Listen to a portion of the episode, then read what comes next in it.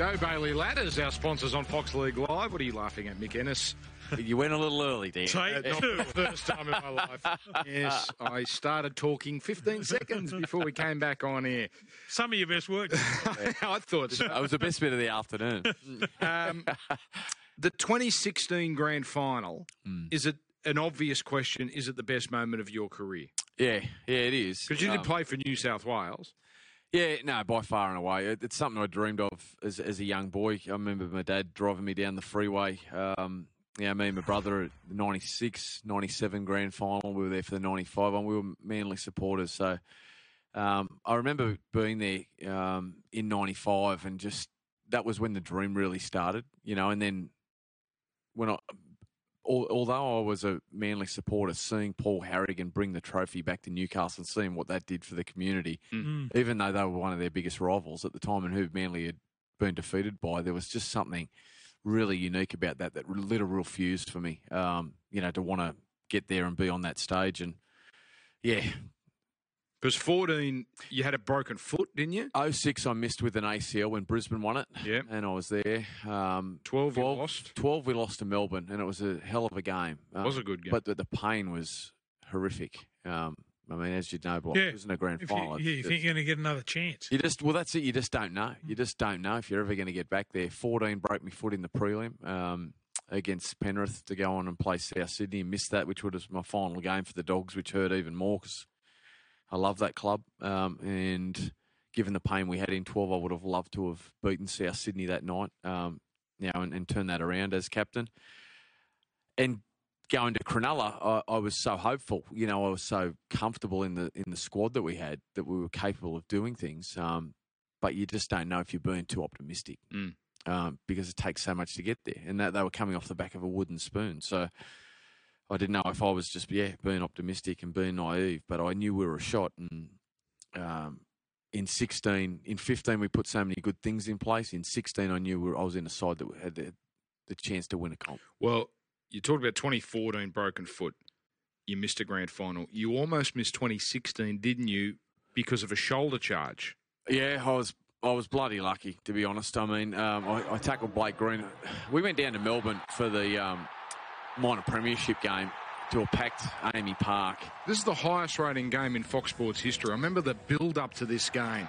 Yeah, and, and we'd beaten them earlier in the season, and they physically and verbally bashed us that night in every which way. Um, and yeah, I did. I, I thought I was in big trouble. I didn't sleep at all that night. I, I didn't sleep at all. Base points for, for a shoulder charge is 200 points, which means that if we we lo- obviously lost that game, which meant we had to go to Canberra and play, um, and the chance of beating them, they'd won 10 or 11 in a row. Yeah. And then if we lose that, You're then we play. death. We're in sudden death. you can't so there's play. a chance I may never play again. After you watch that and they go through the video, what's your defence? Uh, Knowing the shoulder charge are out. Separation. Yes. I tried to wrap my arms. Yeah. Uh, yeah, I was lucky, very, very lucky. Um, but after that, So you went to the judiciary and fought, did you? no, I, I, I didn't get charged, but but they, You didn't they- get charged at all. well, they changed the rule after because of the separation. Oh, you were the catalyst. Yeah, Jack White and I think flattened um, Keith Galloway maybe the next day, so he took a little bit of heat off me. Um, but long story short, we go to Canberra. We get we get through. Um, so Canberra on this wonderful run, um, yeah, where they'd won ten or eleven in a row. They were flying, uh, and we were we were being smashed down in Melbourne, uh, physically, verbally, as I said. And we sat in the change rooms at AAMI Park, and Gal, very much a, a leader of what he, you know, by actions, doesn't say a lot. And, and we sat next to each other, and for five minutes it was just silence. And he turned to me as he took off his boots and picked up his towel and went to walk the sheds, and he says, "I hope we get to play those pricks again." and I said, "Mate, so do I." And that was enough. And from that moment, um, something just started to build inside us because we'd really been put in our place. We'd had such a good run where we'd won 15 or 16 in a row and really fallen off a cliff. And just that was that moment where I think we started to realise we couldn't waste what we'd built. I feel like you got bullied. That wasn't going to happen And again. That was exactly right. And we had some blokes like Lewis and Gallen and Graham and Prior Enough's and enough. Feeder and those blokes that were were tough hombres that were ready to rock and roll with the best. And Melbourne give it to us that night. And so anyway, we get through a really good week of training. We're in the gym on Wednesday. We're, we're going to Canberra on a Friday night to play in a game that we knew was sold out. The Raiders faithful were going berserk. Um, they'd earned that, that right for that home final. Gal does his back in the, in the gym. He's got an old disc problem. It flares up. Can't walk. Can't walk. We come in for Jeez. captain's run on the Thursday. He's almost in a wheelchair, like literally cannot walk. In emotional, in tears. Boys, I can't come. I can't. I can't play. So Wade takes us down there as captain.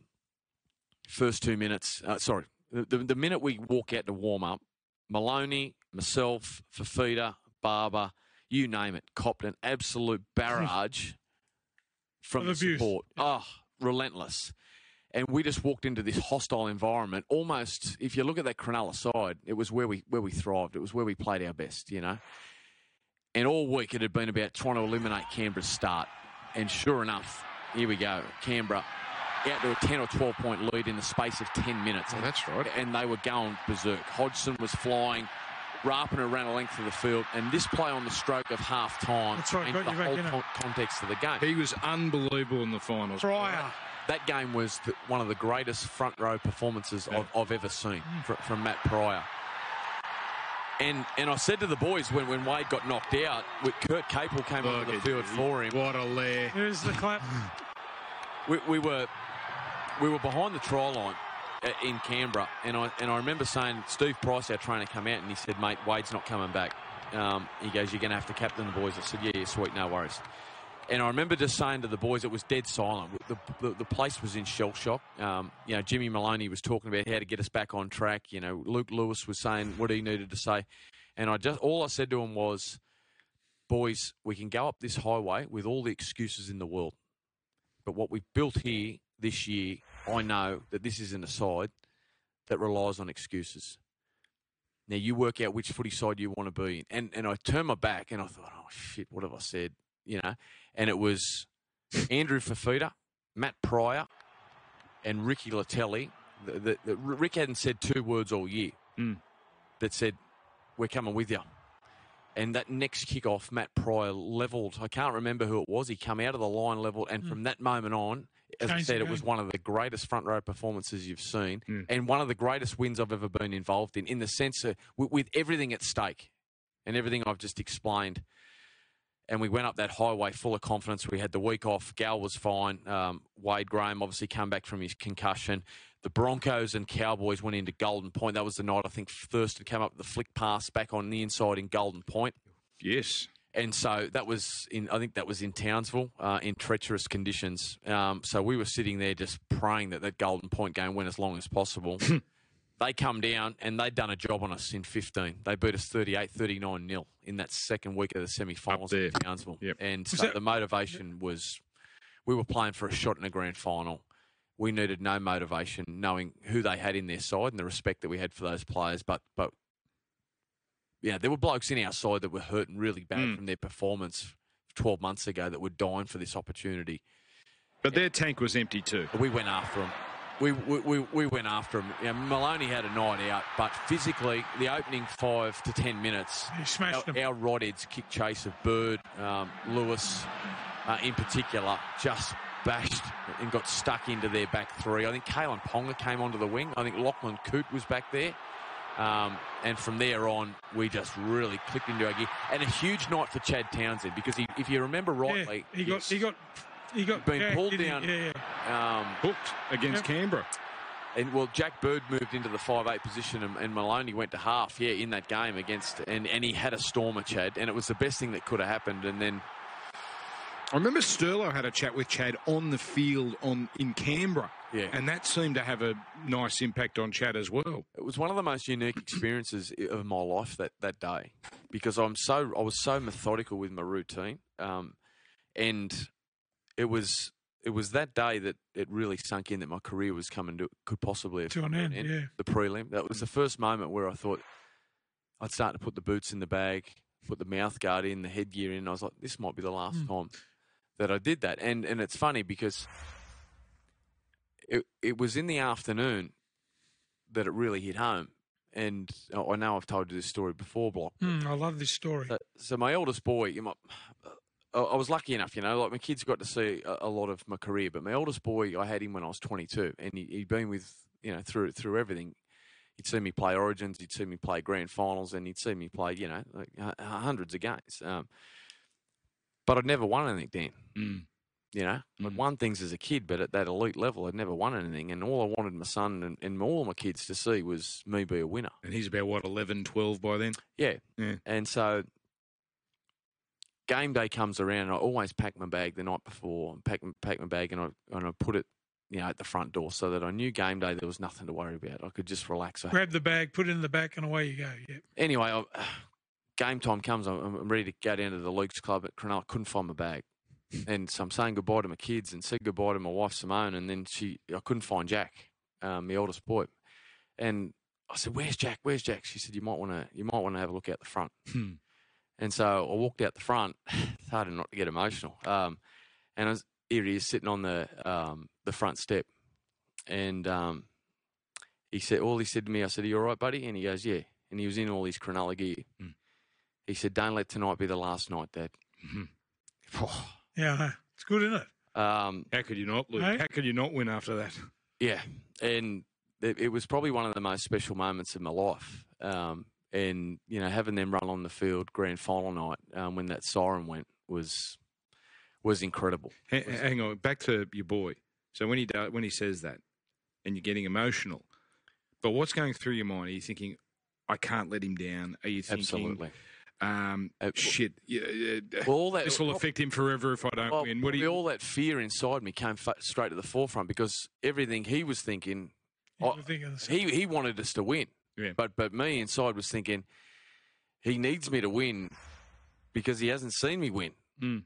You know, and and I just wanted it so bad. I you know I saw all those players over the years on grand final nights where their kids run out and.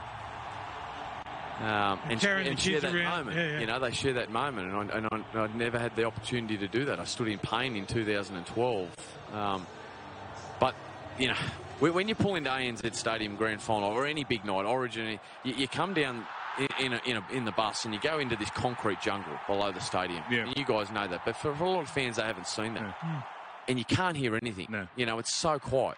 We came down that night. And as the bus door opened, I was sitting in the front seat with Luke Lewis and Jack Bird got off with us, and so did James Maloney. And all you could hear when the security guard opens the door, the Channel 9 cameras are there, right in your face as you get off the bus. They open the door, and this sea of noise came. Yeah, And it was like, holy shit, there's a lot of Shark supporters here. Yeah. And it was at that moment that it really hit us. And I remember um, after the game at the Leagues Club, you know, in the early hours of the morning, I finally got to sit with my wife, and she said, You should have heard the noise when you got Mm. off the bus. Wow. And I said, I heard it. Wow. And she said the stadium was unbelievable, you know. And then we came out and and, and turned in one of the best 40 minutes as you could. You, you, when you play Melbourne, you, you cannot beat yourself. You just cannot. And we were almost perfect. I think we completed, you know, something like 18 of 19 sets and physically bashed them. Mick, would it would it be fair to say that a lot of sides when they played against Melbourne sort of got a little bit intimidated by Oh, them? Absolutely. So what was the change from when they flogged you down in Melbourne to grand final day in, in the mentality of the Sharks? I think exactly that. We were embarrassed. Yeah. We were embarrassed that they, they had put on a show and we were at our expense. And we knew that these, you know, yeah, got guys like Luke Lewis and Chris Heighington that won premierships in their opening year, you know, like as kids and hadn't tasted it for 13, 14 years. Yet had, had Paul Gallen who had achieved everything in the game, had won every award in the game, but never led his side to a grand final, Mm. you know? And, and we just weren't going to, we weren't going to let that. And I know it's easy to say in hindsight. Melbourne were terrific that night. It- and they were in front at, at late in the second half. And Well, it, no, it to went say. down right down to And, the wire. and I've got to be honest, well, you're probably thinking the same thing. Cooper Like, Cronk passes. once once Melbourne hit the front and we're going down the home straight in a big game, you would just assume They don't get run down. They- And they're gonna when, win. When, when I said we bashed them in the first half, it, I I cut myself off by saying we were only eight points in front, Yeah. and it was never going to be enough. Yeah. And so we started to take shortcuts, trying to find a cheap try to Mm. Finish put it. away. Yeah, yeah. And in doing so, we allowed them back in the contest. Mm. And that was that was the moment that when Chambers scored, that was the conversation.